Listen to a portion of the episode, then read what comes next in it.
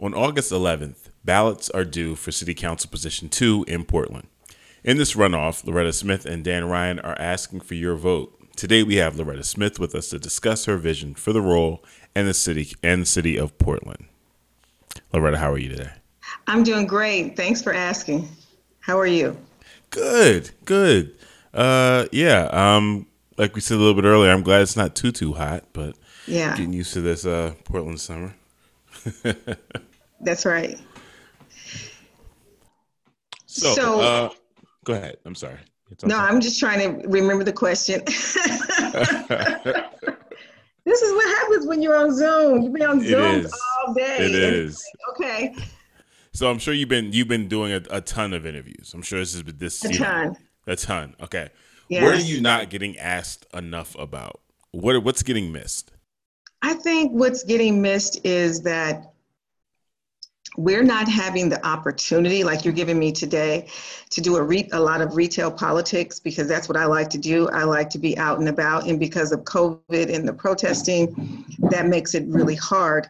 But I would like folks to ask me more about my accomplishments at the county, what I care about, why I care about stuff, keep things current in terms of police accountability and police reform. What does that look like for me?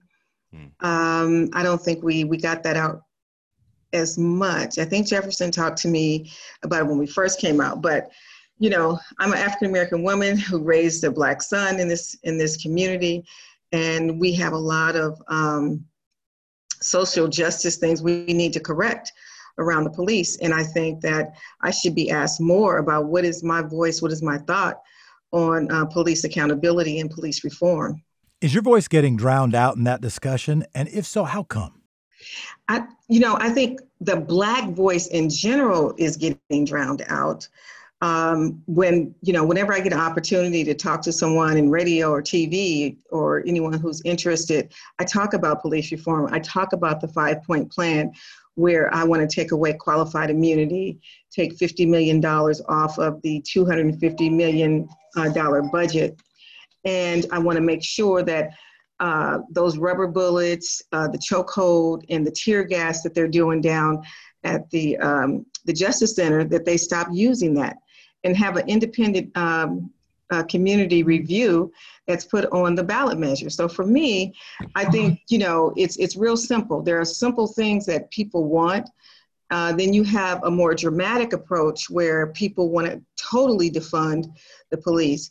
And I think that there is a difference in totally defunding and having an opportunity to recreate or reimagine what public safety could look like. But you have to have that in play. I know I want to reallocate some of those dollars from the police budget and put it into social services so that it can help black and brown communities, purchase homes, small business loans, to give wraparound supports for our young people. And so those are the kind of things that I would much prefer to put those dollars in.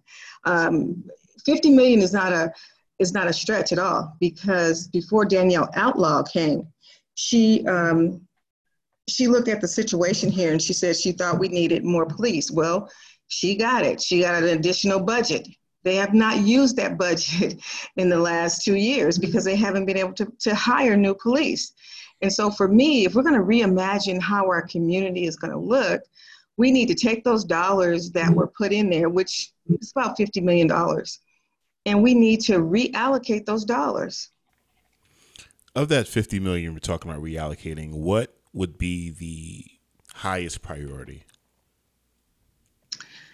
I think social and economic development for black and brown communities, BIPOC communities. I think it's so important to make sure that those businesses in the black community, that they're able to not just survive, but to thrive after COVID. And I don't want us to go back to where we were. I want us to go to a new normal. I want us to go to better than where we were, because right now we have an opportunity to go big, and go big in a big way. If we're not going to go big as a community, then we just need to go home, because right now, in this moment, we have a moment to really carve out what our community can look like for the next 20 years, it could set the foundation for us going forward. And that's why I want to be a Portland City Council person. I have a 2-year-old granddaughter and a 6-year-old granddaughter. I want to leave a city like a city that I grew up in, where my grandparents were able to purchase a home, $15,000, and a big old Portland style house in Northeast Portland that now that's worth $600,000 or more. And they could send their kids to college and retire. You can't do that now. People are so rent burdened. They're trying to figure out how to make ends meet. Even prior to COVID, people were working, 2 and 3 jobs just to make it. And so I want to put in some policies. I want to go from protest to policy to actually putting resources into the community.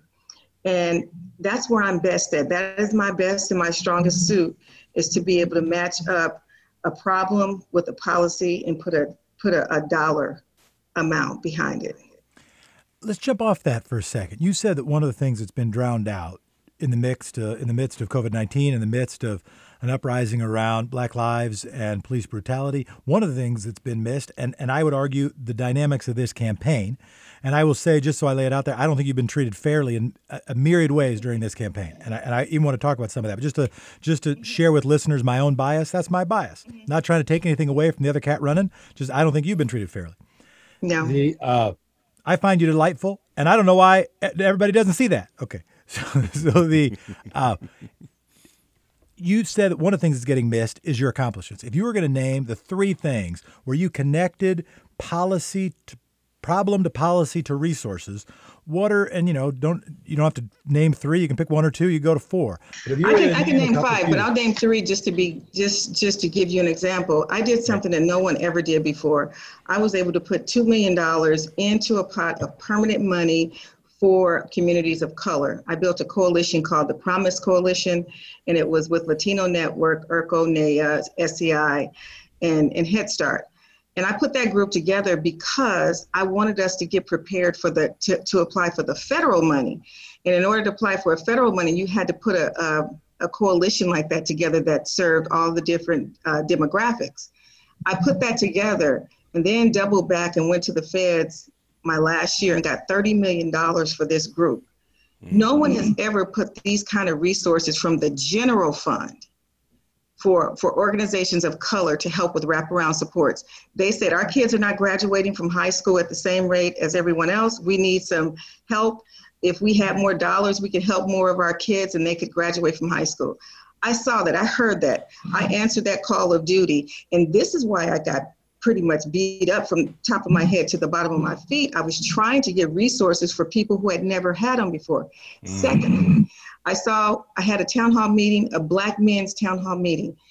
In 3 months in, it was standing room only. It was almost close to 300 people from age 14 to 78. People there said, back in the day, Commissioner, we used to have summer jobs for our kids. We don't have any. Out of that program, I started my summer jobs program with 25 kids, and I built that program over the years.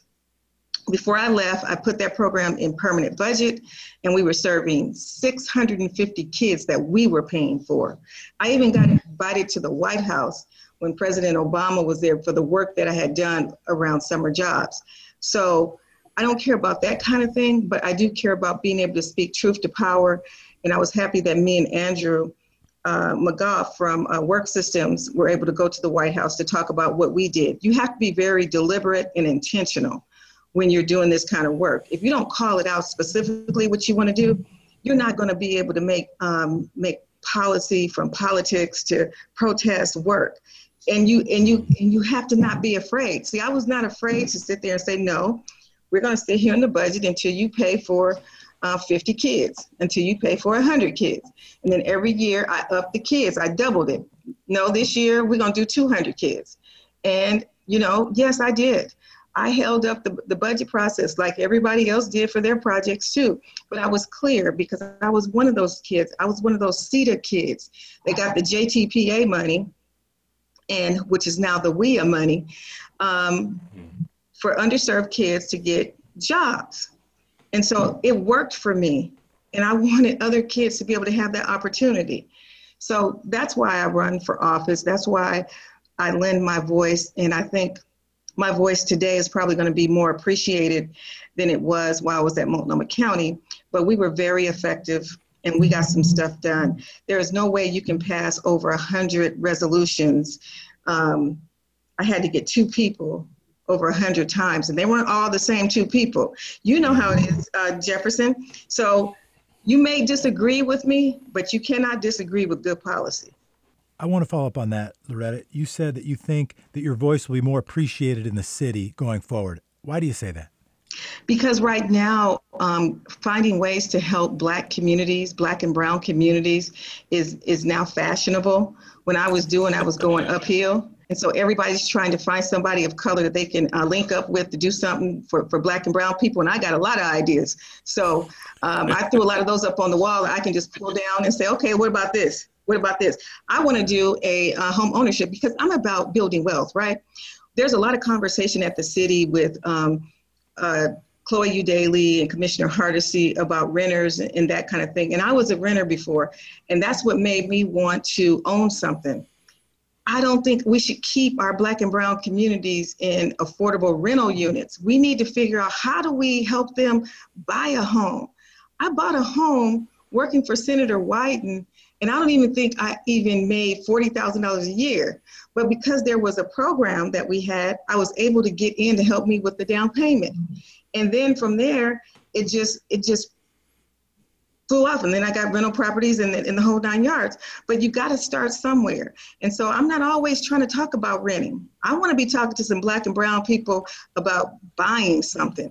And if the city really wants to do something, how about this? Some of those businesses and buildings downtown that people have boarded up and that haven't been used for millions of years, let's talk about getting a group of Black folks to own some of those buildings downtown. That's what I want to do. I don't want to just do social services. You know, we have to have a whole social, economic, and political agenda. And I'm about building some wealth. I know I'm trying to leave something for my grandkids, and I want everybody else in every zip code to be able to do that too. But we have to start somewhere. Loretta, are you held to a different standard when it comes to— Yes, sir. Yes, sir. Okay. He didn't finish the question. I knew what he was getting ready to say. So we're gonna keep that answered. I'm gonna continue with the question. I'm pretty sure it's gonna be the same answer. I'll be quiet. I won't be Loretta. No, please be Loretta. Please don't be anyone else. Yeah, I agree. Please. Are you held to a different standard when it comes to people expecting you to get along with every prospective person you will work with on City Council? As a policymaker, you're going to disagree with other policymakers. It is okay to disagree, but when I disagree with folks, people say, I saw in the paper, the Tribune said I was in a feud. It takes two people to be in a feud, right? At least two. Yeah. I'm not in a feud with anybody. Yes, am I disagreeable at times? Yes, I am, because I'm fighting for something so important. And let me tell you that the one of the fights that I had, it was in 2016, after Donald Trump had got elected. We were getting lots of calls from people in the community who were immigrants and refugees, and they were scared to go to the homeless shelters or even to the health clinic, libraries, and they wanted to know if they went, would they be picked up by ICE? And so I was like, wow, I got to do something about this. So I went and talked to my colleagues and said, I want to do a sanctuary county. Can we do that before the end of the year? Because people are afraid since this election. And so then I heard this other folks wanted to do it. They wanted me to wait on. And I was like, no, I'm not waiting. I got my 3 votes. I'm getting ready to do this. So jump on this board so we can give at least the community some understanding that we, when you see that green triangle, we are not going to refer you to ICE. And so I did that. And in doing so, people said that I was disagreeable. People come to me all the time with ideas as a commissioner, other commissioners, and if that's what you want for your community, fine, I'm with it. But when it comes to me asking for stuff, it's always pulling teeth, and there's a double standard. There's a double standard with women and men. It is okay for men to be disagreeable. They're never called bullies or anything. They're just called, they're very smart. They're thoughtful. Assertive. Mm-hmm. We might have a discussion about that, but let me ask this. Are white Portlanders too sensitive? I don't know that white Portlanders are too sensitive. Okay. I just don't think so. I just think that people inside baseball, people who are political, they're very territorial. And somebody like me, who's worked for a U.S. Senator for 20 years, I've been, you know, me and Chris went in, I was very aggressive about what are we going to do? We're sitting here on our thumbs. I was ready to go. I'm used to the fast pace of a congressional office. And so I wanted to make some things happen for people quickly. And it was a different pace. And once I caught up to the pace, we still were putting out policies, talking about stuff that other people weren't. People weren't used to county commissioners really pushing in the way that we push for policies. So, I mean, and it's okay. But as a leader, as a manager, as a colleague, what are strengths of yours that are getting missed? I think the fact that I'm very compassionate and I have when I'm working with folks, and particularly folks, if you're talking about young people who want to come into this sphere, I want them to be excellent. So I try to teach them from a mother's standpoint, and I think that that's what's mistaken and misunderstood about me. I have a son, and I always wanted him to be excellent. And I always had people in my life who took time to tell me how to be excellent and how to be accountable. Being accountable is not being too pushy. It is just saying, look, this is where the bar is. This is where we're going to try to meet. And I need you to meet or exceed that, because that's going to keep you excellent. We think there's a dynamic because the city elected Joanne, that they don't need to be as aware of sexism and misogyny in this race. What are your thoughts? I don't know. I mean, if they think if you're saying that there shouldn't be another woman or another woman of color on the board, if that's what you're saying, I don't know. All I know is that people that I talk to, they're not looking at my color. They're looking at me being able to govern, and to think pragmatically, and to understand governments. And this is not a time for on-the-job training.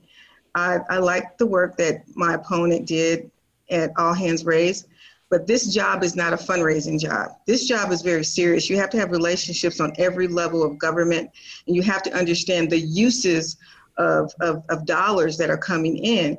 It's not just enough to say, yeah, I can work on getting additional dollars, but most of my career in Senator Wyden's office, I was responsible for looking at a multi-trillion-dollar budget. And when community came to me and asked for federal dollars, my job was to identify where those pockets of money was. And I learned that over a long length of time. And so I know the uses, how much you can ask for, when you can ask for it, if it's available. And actually, in the last 10 years, we did appropriations out of the Portland office. So I'm very secure on who I am. We did 3 stimulus packages in recession, one in 2001, 2008, and 2009.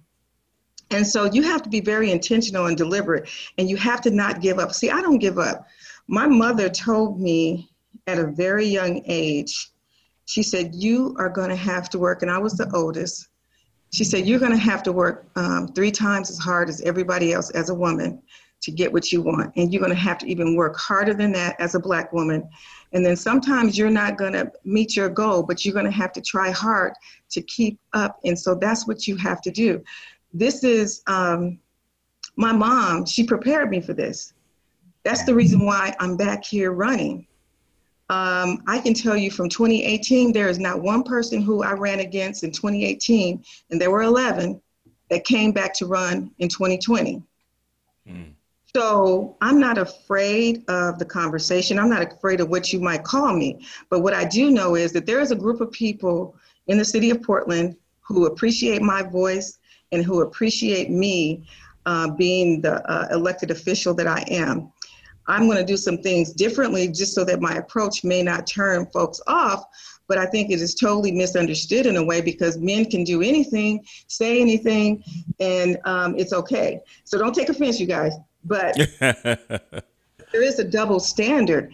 I look at Dan, and then I look at even, you know, I'll even go there. Sam Adams, I mean, he was brought back by a tabloid with a few articles, positive articles, and they endorsed him in the primary. And so for me, if I'm doing this, I'm looking at the scales, why does he get a pass for something that he did and I don't? Mm. So there is a double standard. And let's ask, no, go ahead. I don't want to interrupt you. No, I'm just saying this is, it's a double standard, and I understand it because it's called systemic racism. But nobody wants to talk about that.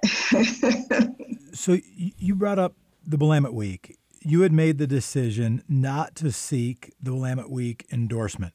Yes, sir. Explain that decision. Well, the decision came. They had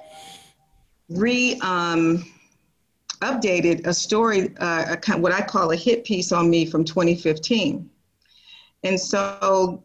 It was back up at the queue. So when you search my name, that story came back up and it said it was just updated a few days ago. And I'm like, what's the update from 2015? And there wasn't anything. And so we called them on it and they said, oh yeah, that was a mistake. He was trying to make sure everything was in there. Well, how can you do that? The story is the story.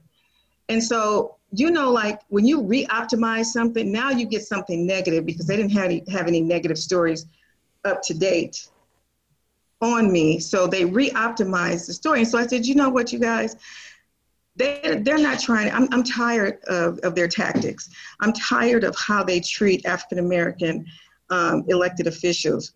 I didn't like how they did Danielle Outlaw and created her in this monster face on the front page of the Willamette Week. I didn't like how they laughed at Lou Frederick's grandfather, who was a freed slave, when his pants was unzipped when Lou ran for county commissioner back in 2008 or 2006.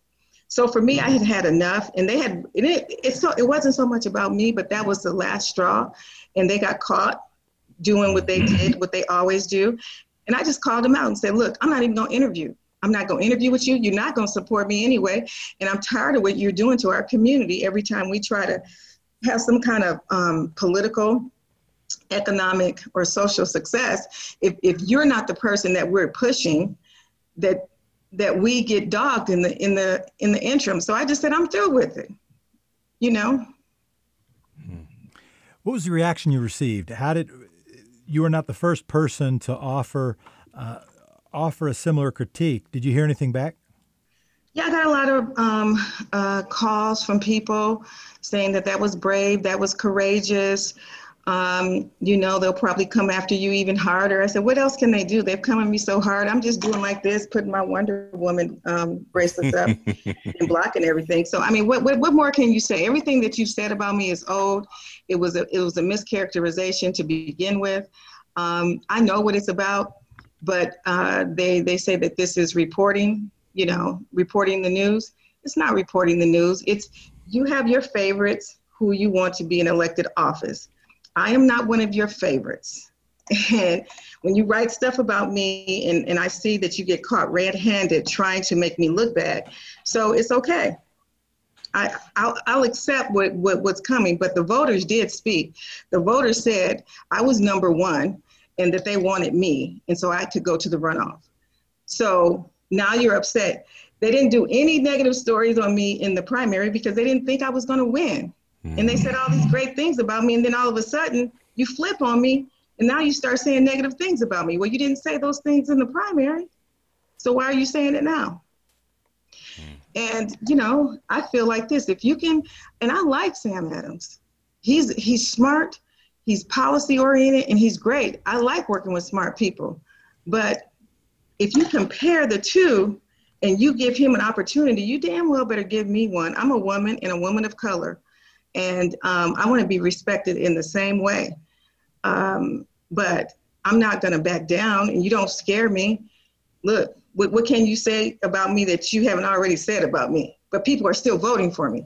So you got to be ready for it.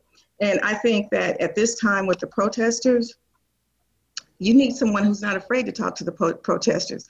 My opponent said he wanted to have a peace summit like they did in Jimmy Carter's day, talking to heads of state.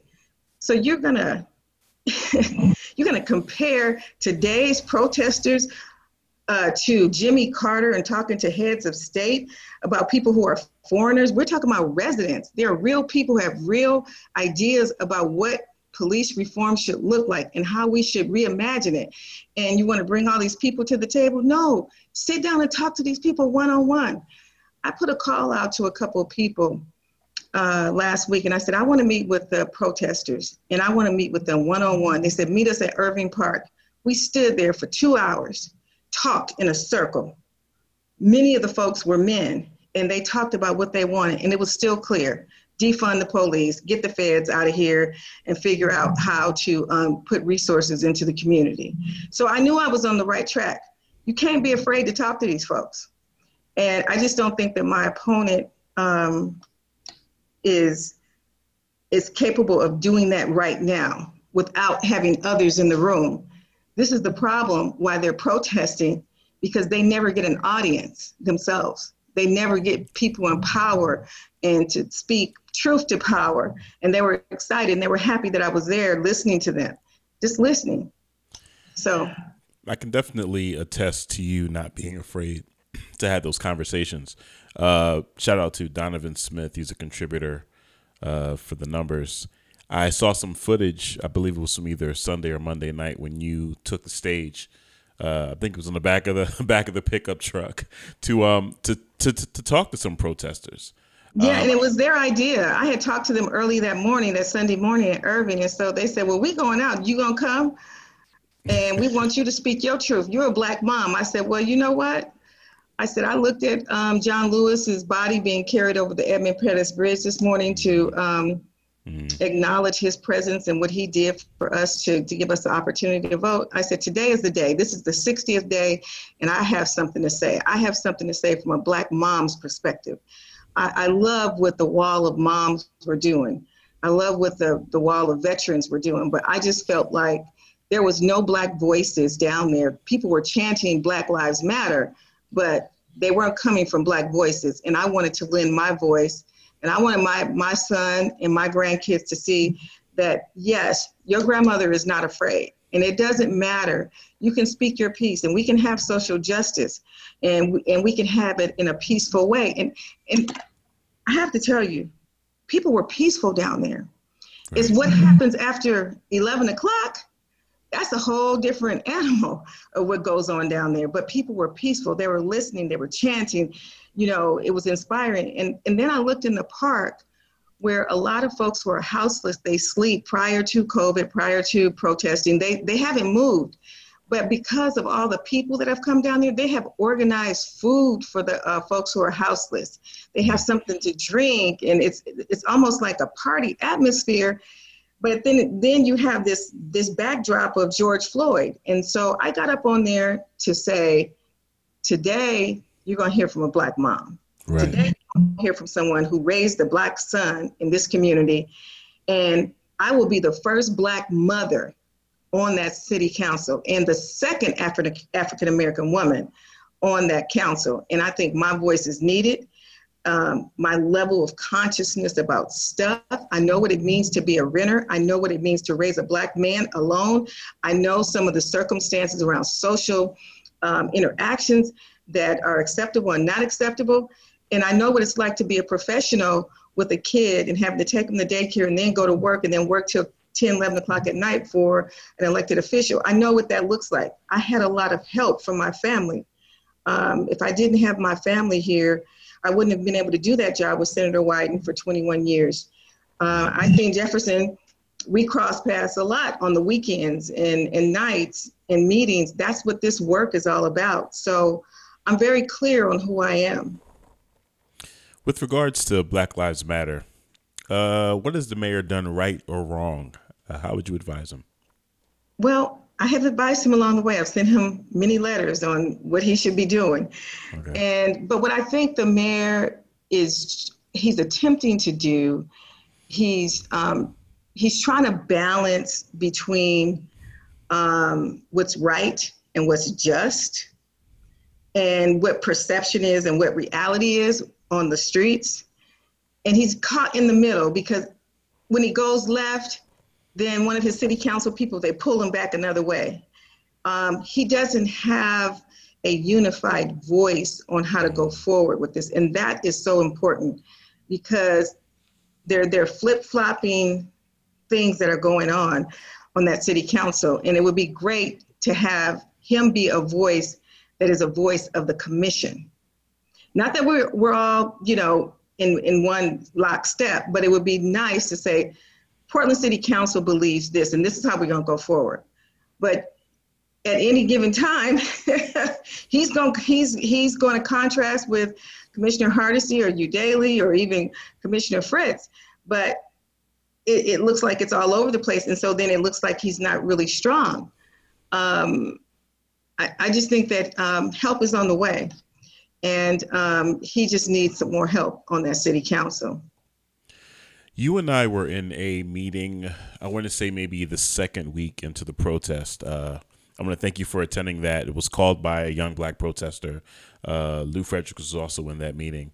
And there was Dre. A lot of, yes. Mm-hmm. There was a lot of tension in that interaction based on some of the frustrations he was feeling. I felt him. Not being supported. Yeah. First, I want to thank you for that, you know, the way you handled that situation. I want to ask you, what's the move in getting more people, the right people, listening to what's happening between protesters and the mayor and City Hall? Like, how do we get that dialogue really going? Well, what got me moving was when Dre said he couldn't get a meeting with the mayor. I texted the mayor on his personal cell phone and said, I got some folks that I want you to meet with that say they want you to hear their voice. Can you do that? And the mayor immediately said, yes, can you help to set that up? And Dre was happy. See, I have a little Dre, okay? Mm-hmm. So I understand exactly who he is, but I was trying to direct him in a way that was gonna be positive, that would keep him within the line so that we didn't have to go and get him some bail money. And I didn't want him to do that, because I wanted to, you know, really kind of put his energy and his excitement about being in this game. And Dre and his son, if you see the pictures of me from there, that was Dre's son that was doing the music behind me in the picture. Gotcha. And Dre got me, look, he kept me safe.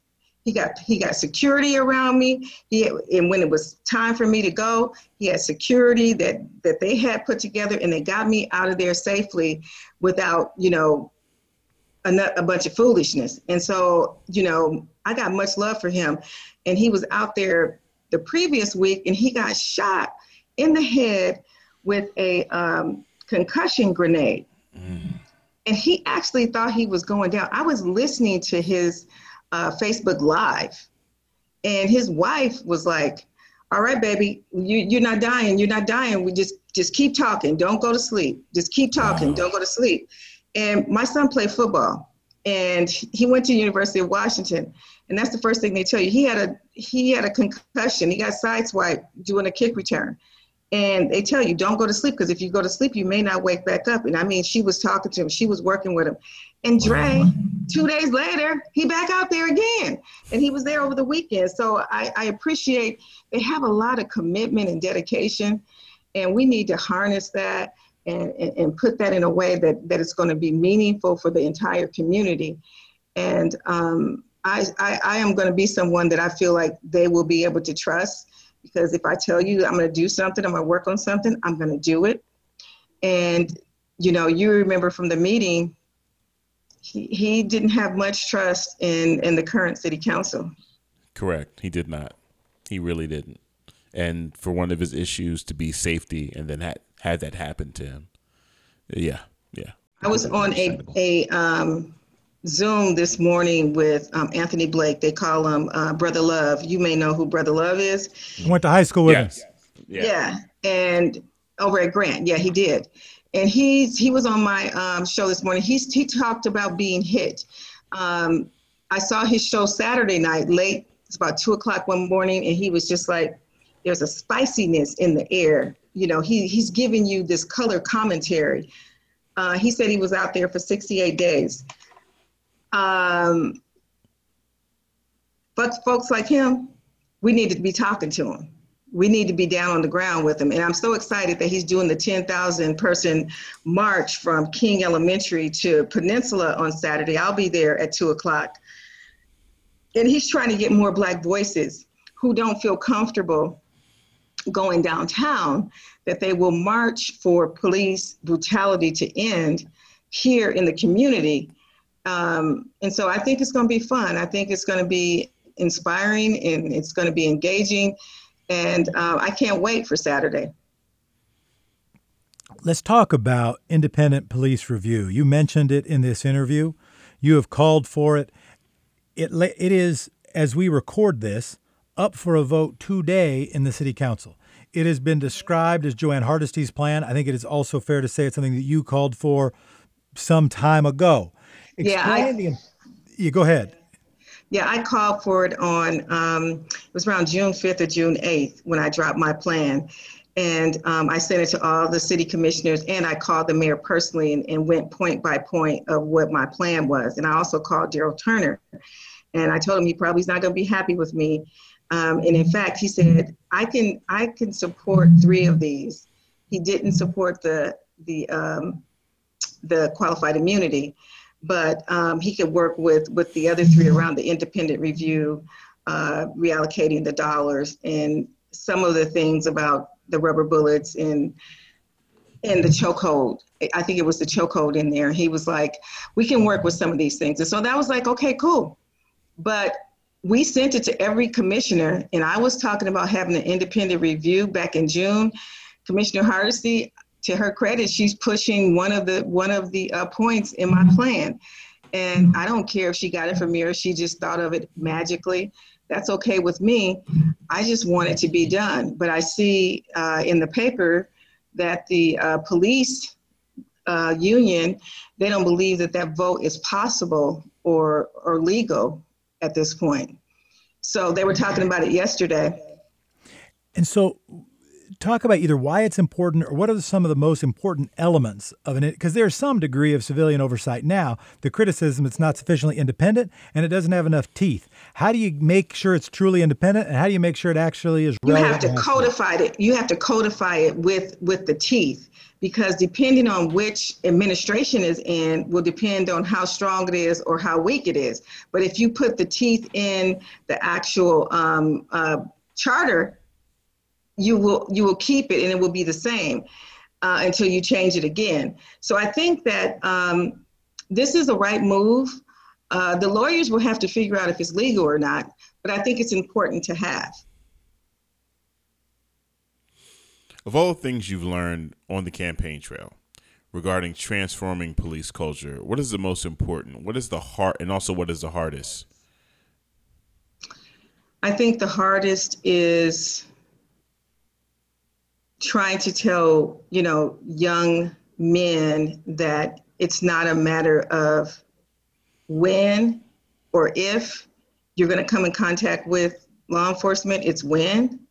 And I think that is the hardest thing to do, because I prepared my son for years what was going to happen to him once he learned how to get his permit and drive.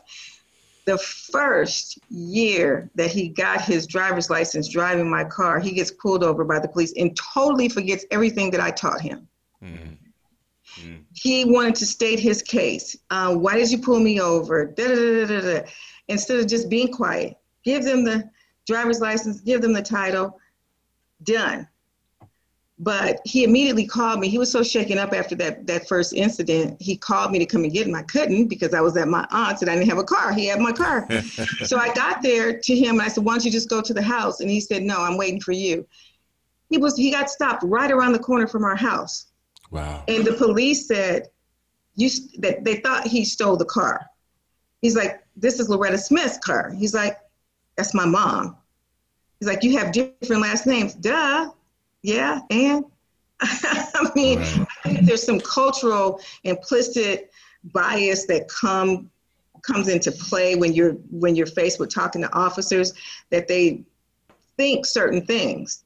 This is not, you know, Ozzie and Harriet. We do have different last names. People take on a different name. People get remarried.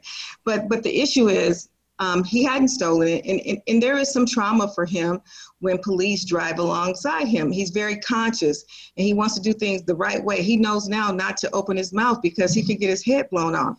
And I told him that I don't know of any Black mother who can go to sleep at night before their teenager gets home and they have the car. Mm-hmm. I could never go to sleep. He's like, Mom, why don't you just go to sleep? I can't go to sleep. There's so much out here in these streets, and I need to know that you're safe before I can just doze off in a good sleep, because I'm waiting to hear a telephone call. And he didn't understand that, and he understands that now as a parent, but he didn't understand that how I felt. I wasn't trying to be mean and saying, no, you can't drive the car, you can't go anywhere, but I wanted him to understand that there are some things out there that are not for you. Right. Let's talk some more about policy areas. You want to start with budget and economy? You want to start with transportation, or you want to start with something else? In terms of what I would like as a bureau? No, where do you want to start? Well, say again? What you mean in terms of reallocating police reform? Is that what you mean? No, I just mean, what do you want to talk about next? Let's take budget and economy, unless you want to do something, unless you really want to. We can do the budget. We can do the budget. I think that. Mm-hmm. What I think we know, and Dan Ryan has stated this multiple times, is that we are heading towards economic significant challenge. He's not the only one who recognizes that. And so we had some discussion about, well, what would you cut, right? What would you cut in the budget, or where would you find additional revenue? Let's put that question to you. You've already offered something. You put forward a bolder cut than the city council did in the police bureau. So that's one. You already have some money to play with that other people have not identified. Where are some other areas you would prioritize to address coming budget challenges? Well, the first thing that I do is to try to figure out where is the debt service at? Debt service is put in permanent budget. And so if we have some debt service that's being, that's falling off in the next year or two, let's just say we got $20 million worth of debt service. I'd look at that first to figure out how we put that $20 million in our current budget. But the most important thing is, being a small business owner, we were allowed to put our taxes to July 15th.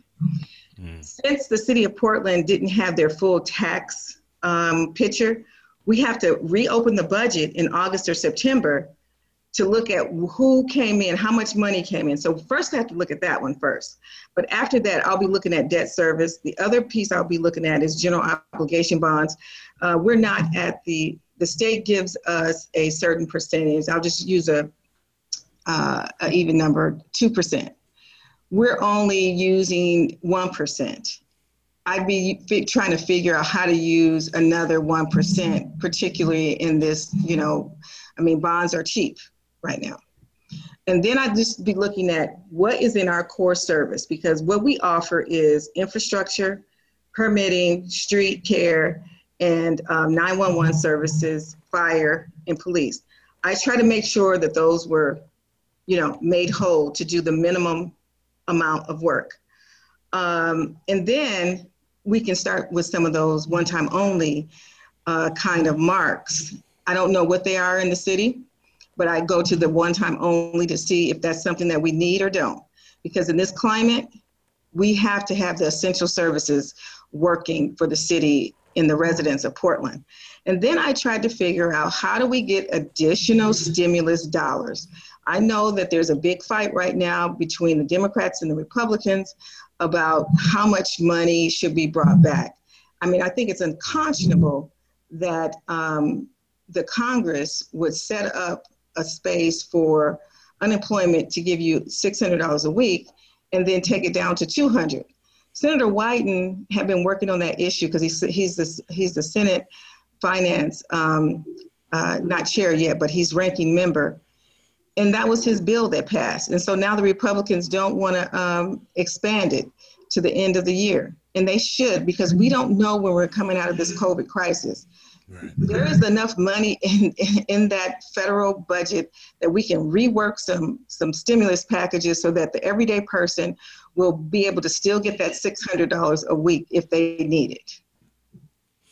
With regards to the I-5 expansion, should there have been a push against it earlier, or is the process playing out as it should? I think the process is playing out as it should. I think the process probably got slowed down somewhere, and folks at the Albina Trust and others have, said that, they're not playing fair. And I'd actually like to have the Transportation Bureau, to be honest with you.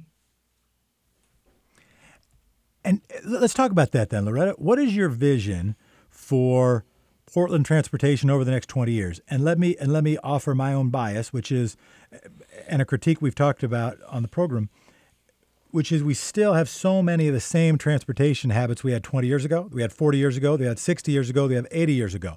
Even though how we're living our lives is changing, the crowding of the city is changing, climate change is more on our minds than it was before. What's Loretta Smith's vision of transportation in Portland and the surrounding area? Well, what I know is that the lives of people who live east of 82nd, it's very challenged because we don't have transportation that goes north and south. And yeah, and so I need to figure out how to make sure that we have those transportation opportunities. As we're talking about expanding bike lanes in the central Portland area, I'm going to be talking about putting in sidewalks in East Portland where we don't have them. I'm going to be talking about how about TriMet, we start using those electric buses that are going alongside 82nd and 205 in the J District, where you have some of the most, the worst toxic air in the city. Why don't we try putting the electric buses, the pilots out there first instead of Southwest Corridor? And how do we figure out, how do we get those protected bike lanes out in East Portland? How do we make sure that the services that we're seeing in inner Portland, inner Northeast Portland, that they're seeing out in East Portland? Because if we do, we can now begin to bring business out there.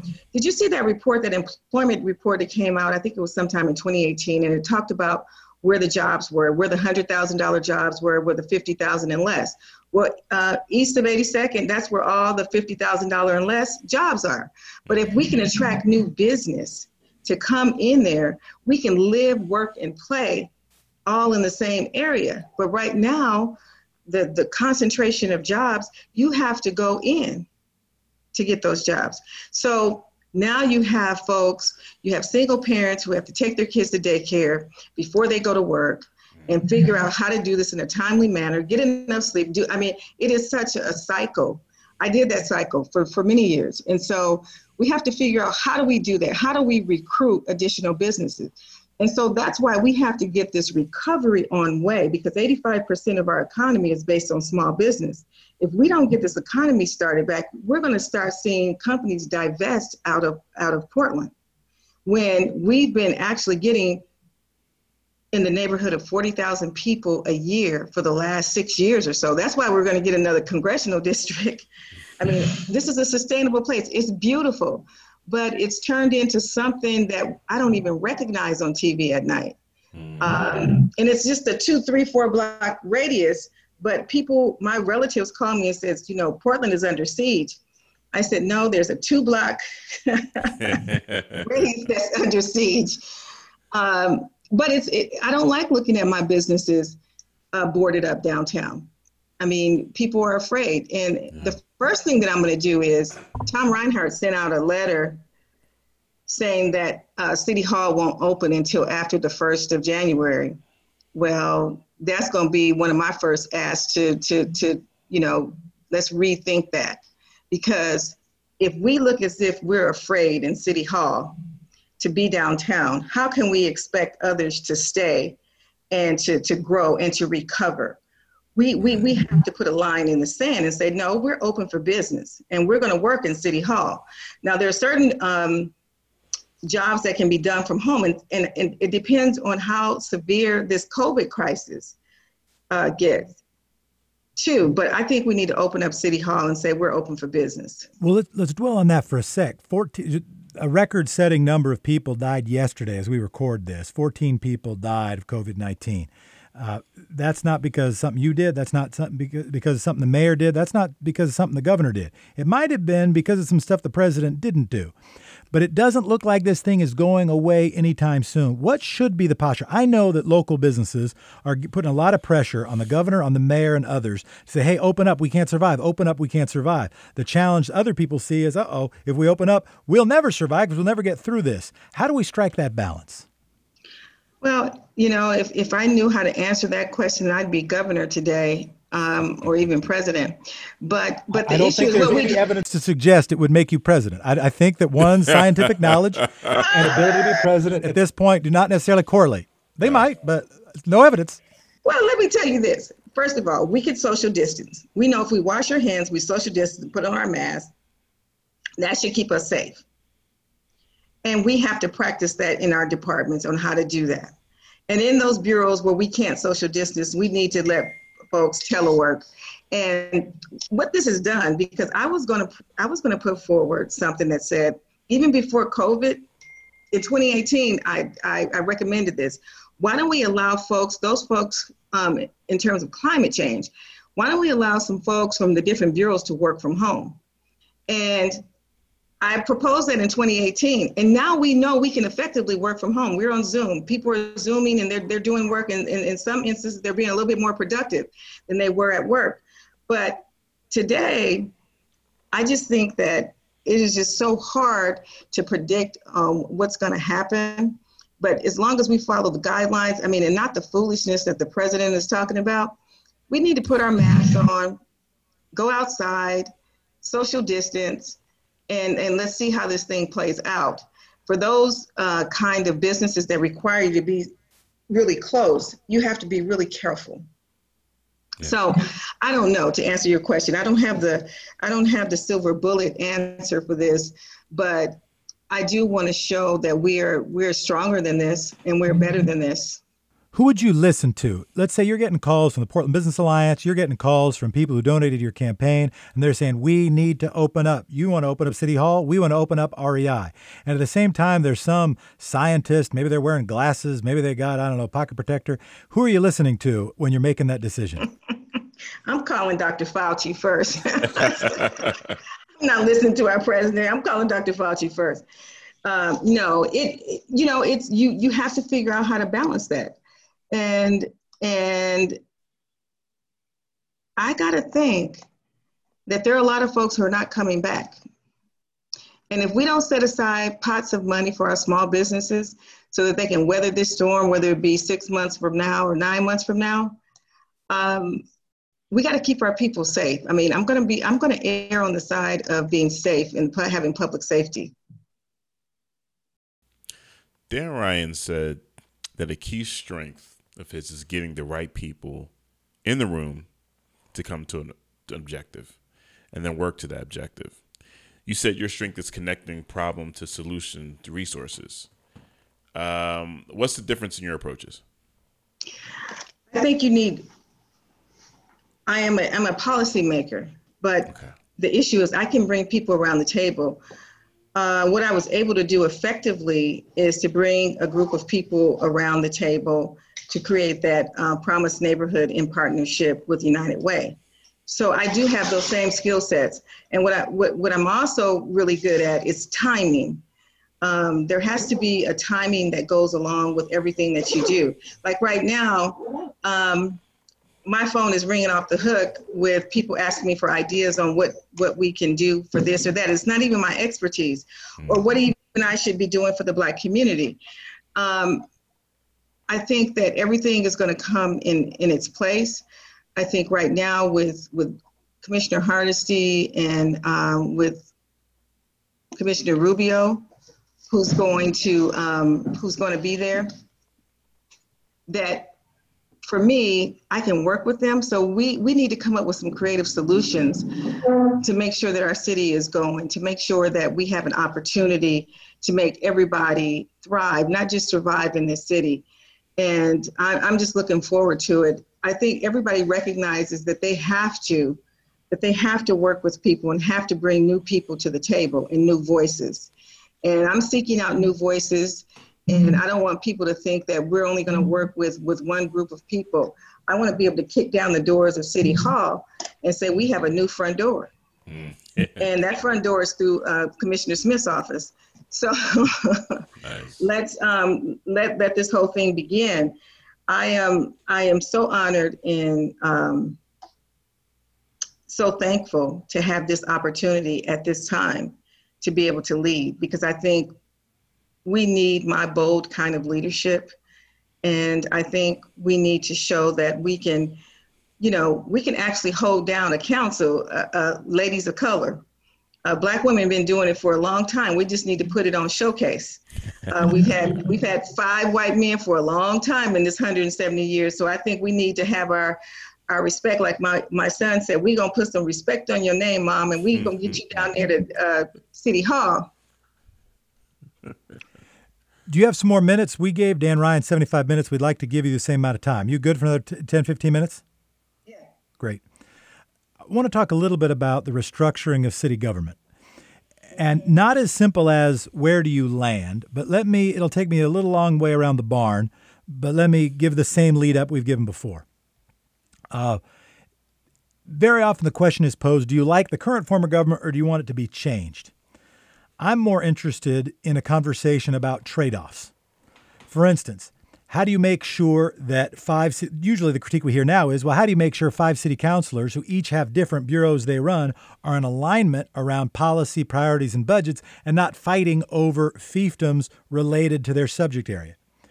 Also, how do you diversify if councilors are elected citywide? I think you have just made a case that already Portland is making some historic moves and necessary moves in that direction. Here are two other concerns.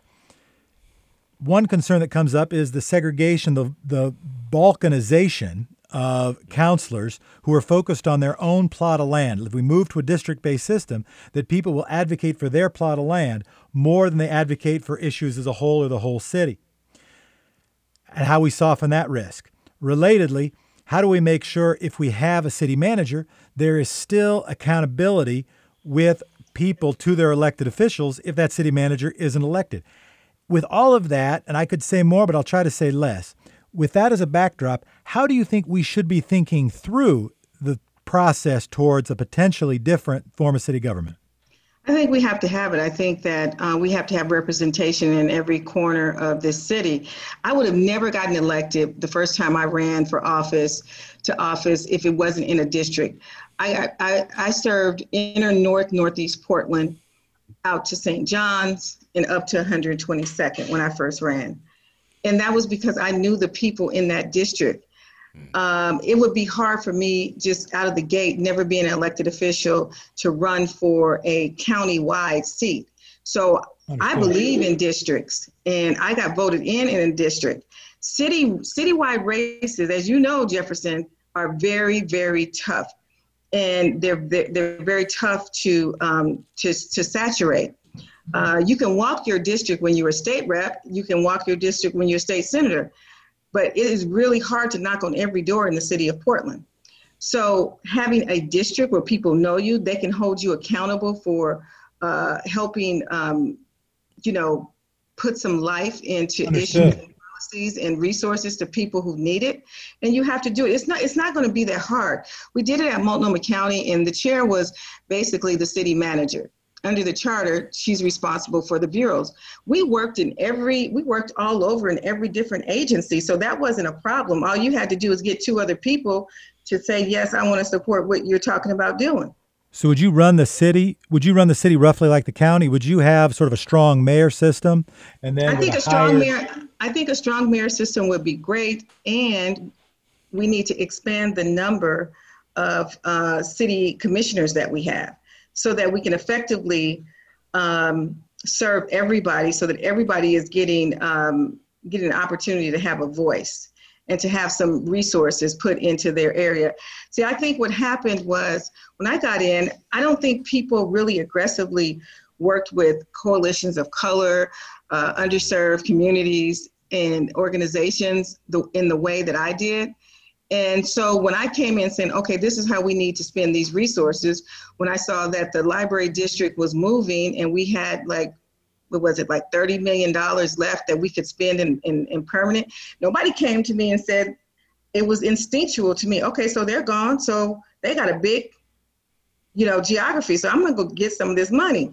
And so I know how to read the charter. The charter said the chair drops and the commissioners amend. And when that chair dropped, I amended that budget and said, this is where I think those dollars should go.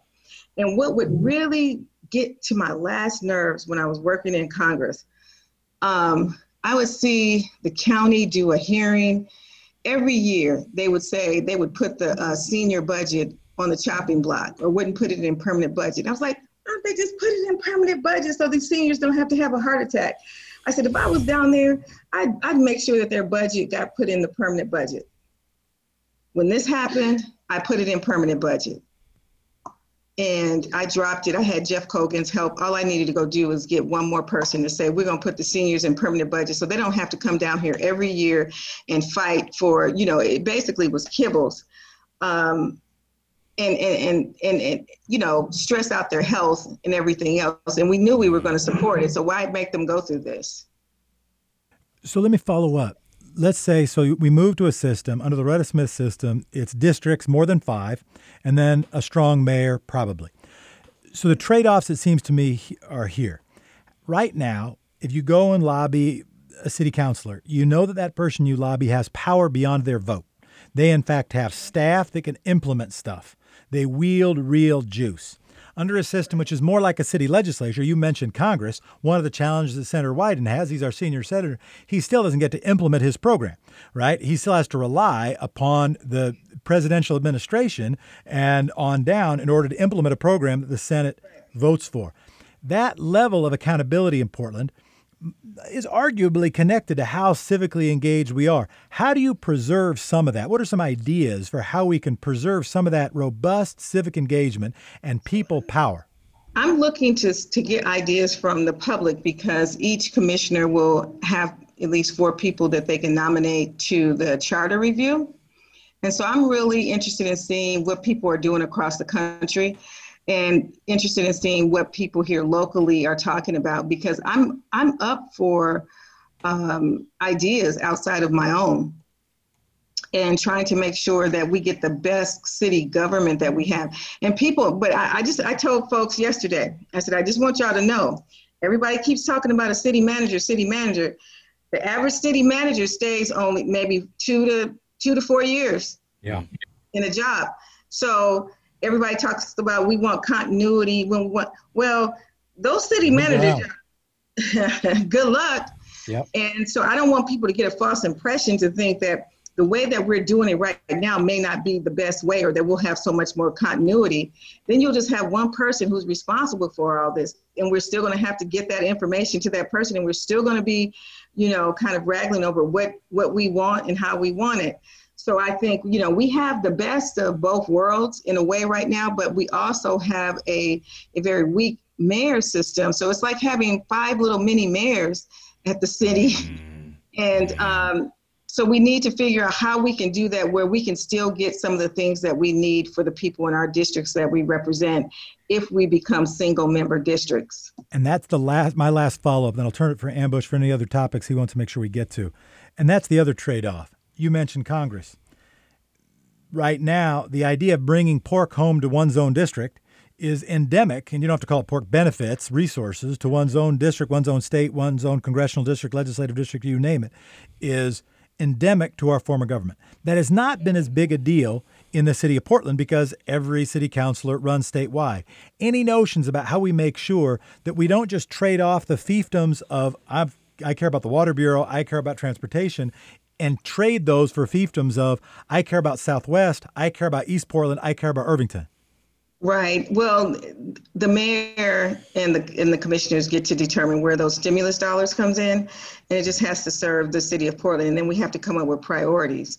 And so if you're someone who is in poverty in Southwest Portland and you need help because of COVID, and you're also a mother who lives in Gateway, who has the same situation. I just think that it's around the issue, no matter what zip code you're in, and if you need help, and we've decided that housing or healthcare or workforce is going to be our priority. It doesn't matter where you live. It just matters that you're able to get the help. And, you know, if you're going to be serious about single member districts, then what you do is you take that $5.8 million budget, billion-dollar budget, and you chop it up into 5 pieces and say, this is what you're going to do for your folks. And that's how you do it if you want to be fair. But that's not, we don't want an equal pie. We just want to have a just pie. And you're going to have to do more for communities of color in order to keep them maintained, because COVID has shown, we've been shown that, and we've been exposed that we have a lot of underlying health issues in our community. And if you do, COVID attacks you more aggressively. And if you're over a certain age, COVID attacks you more aggressively. So we have to figure out, how do we spend these dollars that we have right now and make sure that the most vulnerable, not saying that, you know, everybody's going to get an equal point, but I think it's, and I think that's what the protesters are talking about. They want justice. And I think that we have to walk and talk this out, and we're going to have a lot of conversations. I'm not here to give the top-down answer.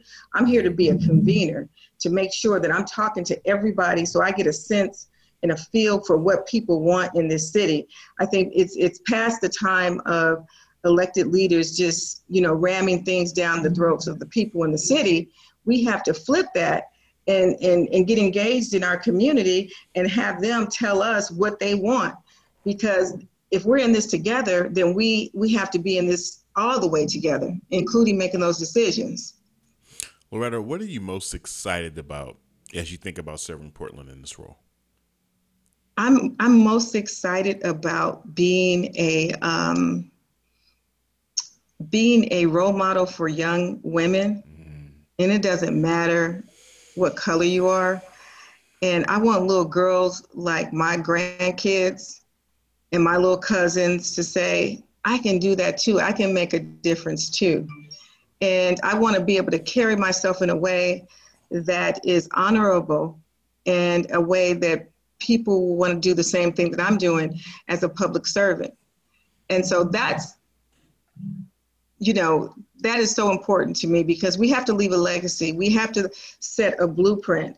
I mean, we're in 2020. It wasn't until 2018 that we had our first Black woman on the board. Right. And 2020 gave us our first Latina woman. And 2020 is going to give us our first Black mother. So we have a lot of catching up to do. And I think we got a good mix of people with backgrounds and skill sets that will serve us all in a way that we can be a whole lot better than where we were, not just going back to normal, but being better. Right. Before we wrap, I got to ask this. I should have asked it earlier. What do you see? You've now had a bunch of joint appearances with Dan Ryan. You have heard his rap and he's heard yours. What would you identify as the biggest one or two, pick three if you want, biggest policy differences between you and Dan Ryan?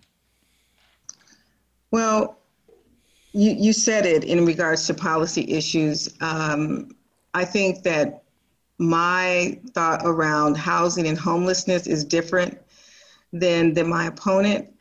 I think we need to be land banking so that we can level the playing field for our folks who are rent burdened. I don't think we can build our way out of this, out of this economic doldrum. Because if you look at how long it takes to get pre-development permitting, design review, and actual building of a place, it takes anywhere between 4 to 6 years. So even if we had $1 billion this year, we couldn't put $1 billion worth of property, you know, affordable housing in the city of Portland. But what I would do is I take the MULTI program, and it's a program that's jointly done between the city and the county, to give property tax abatement to new projects. I would use those same property tax abatements for existing multiplexes so that we could buy those up, fix them up, and put affordable housing online within a year. So those are some differences in our approach.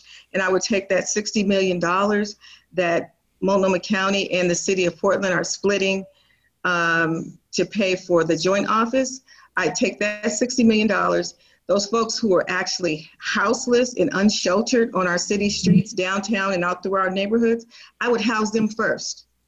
And I would figure out how to get these schools open that have been sitting for years. We need to go into partnership with Portland Public Schools and these elementary schools and middle schools that are around our city that have been closed for years. Let's figure out how do we transform those in a way that makes sense for people who need affordable housing. And the third thing is my opponent is not talking about making sure that we build wealth within communities of color. I want to build programs, and you know the CDBG money is federal money that the city of Portland, that we, Prosper Portland actually administers it. I want to use that CDBG money, the Community Development Block Grant, ambush. I want that money to be used to help people buy homes in a greater degree. And I think Senator Wyden and Senator Merkley can actually put additional dollars in the CDBG program so that we can have more money to do more for more families. Excellent. Where are places that you think you need to improve or hire around, not just your strength, but also some of your weaknesses? No, I think I need to have smarter people than me all the way around. I need to work with people just in terms of human resources and how to do that. And I'll be working with folks to help me do that. But I also, what I need is, I need people who are dedicated public servants to work in this at this particular time, who want to really make a real difference. Because I really need I need a staff that's gonna be around for a couple years to put in the work so we can build up relationships with people in the community so that they will trust us. I don't think that a revolving door, the average time that a staff stayed with me is about 2 years.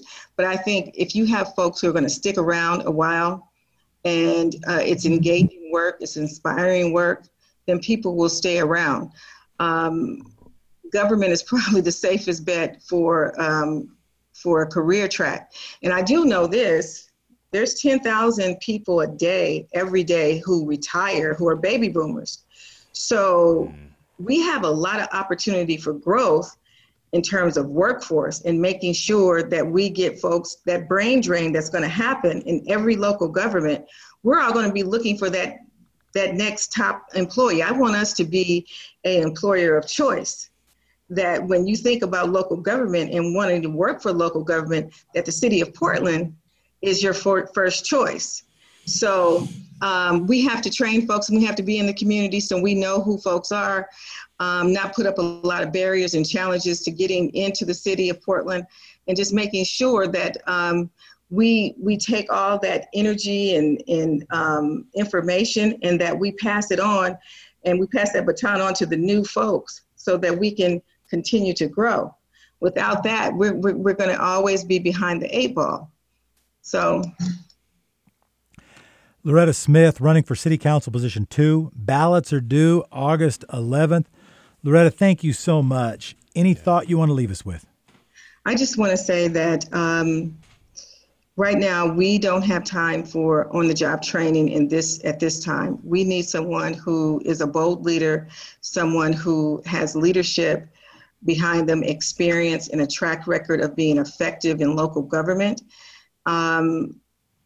We have to have somebody that we can actually trust and that we trust, and we have to make sure that all of our communities feel like the city council is a just city council. And I think bringing on the new folks, that is going to show that we really believe in our leaders. I can't think of anything that I'd rather be doing right now than to actually being a public servant right now in this crisis, in this protest era, because I think I was built for it. It's not often that you get someone with my rare experience and background on the federal level, county commissioner, community person, and a mother I just don't think that comes along. This is like a once in a lifetime kind of opportunity, and I'm ready and I'm up for it. And I'm just ready to serve. Thank you so much. This is amazing. Thank you. Thanks so much for your time. And thanks so much for your previous service and your willingness to jump in again. All right. Thank you. Bye-bye. Bye, Ambush. Bye now.